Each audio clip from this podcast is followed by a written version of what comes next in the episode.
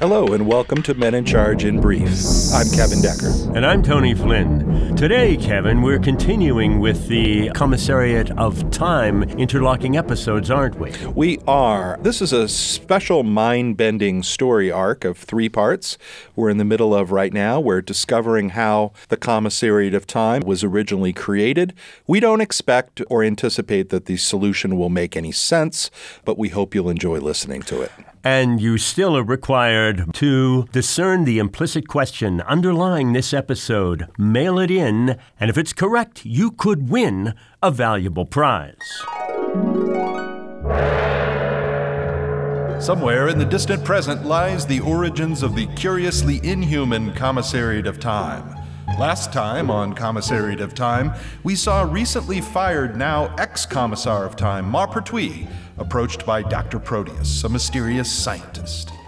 Listen, what if I told you that you had some power to. Well, how delicate should I be? Some power to retaliate against your former bureaucratic overlords. What would you say? How could Maupertuis resist? And now, thanks to technology whose potential for abuse is well beyond the moral capabilities of humankind, she finds her adult mind sent back in time to inhabit her child body. Strange.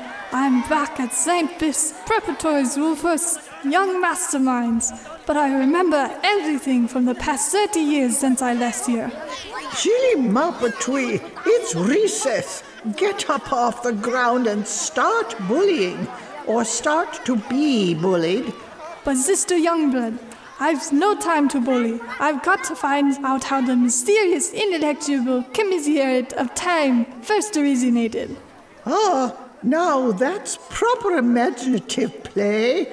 It's good when you girls engage with dolls and sandboxes and trucks, but even better when you construct elaborate fantasies about. Excuse me, Maupertuis, where are you zipping off to? I'm on a mission, sister. Call it a mission from God. I've got to get to the physics lab. But but we have no physics lab, young lady. It's true, St. Biff's was given authority originally by the Trent Council Appendix of 1503 to deny one science. Why they chose physics instead of, say, evolutionary biology or phrenology, we'll never know. But nevertheless, as young Maupertuis skidded to a halt at the end of a locker lined corridor, she finds. Whoa, a gleaming new science lab. No, not quite, Maupertuis.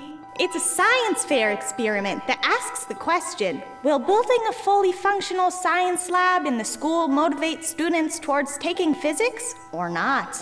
Proteus, is that you? Well, baby, did we go to school together? We are, in fact, in a school together for school related purposes. Sorry, my tenses are all screwed up since my older self's personality time traveled back to inhabit the body of my today self. Well, where's your younger self's personality? Oh, I didn't think about that.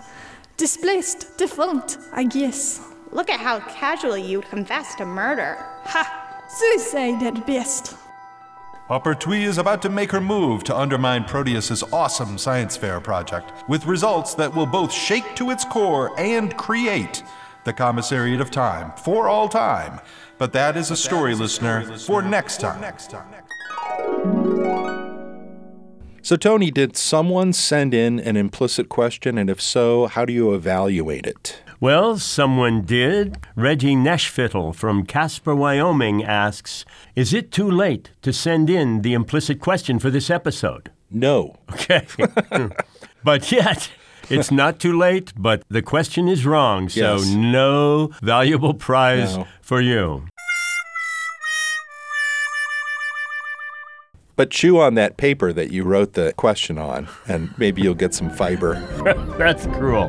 But for some other paper chewers that we like, thanks to our cast Nancy Roth, Faith Lloyd, Miranda Lloyd, and Kevin Decker. Our writer for today was Kevin Decker. We'd also like to thank the only man who carries a 30 foot rope with him in case he needs to make a quick escape from the second floor, Brian Lindsay.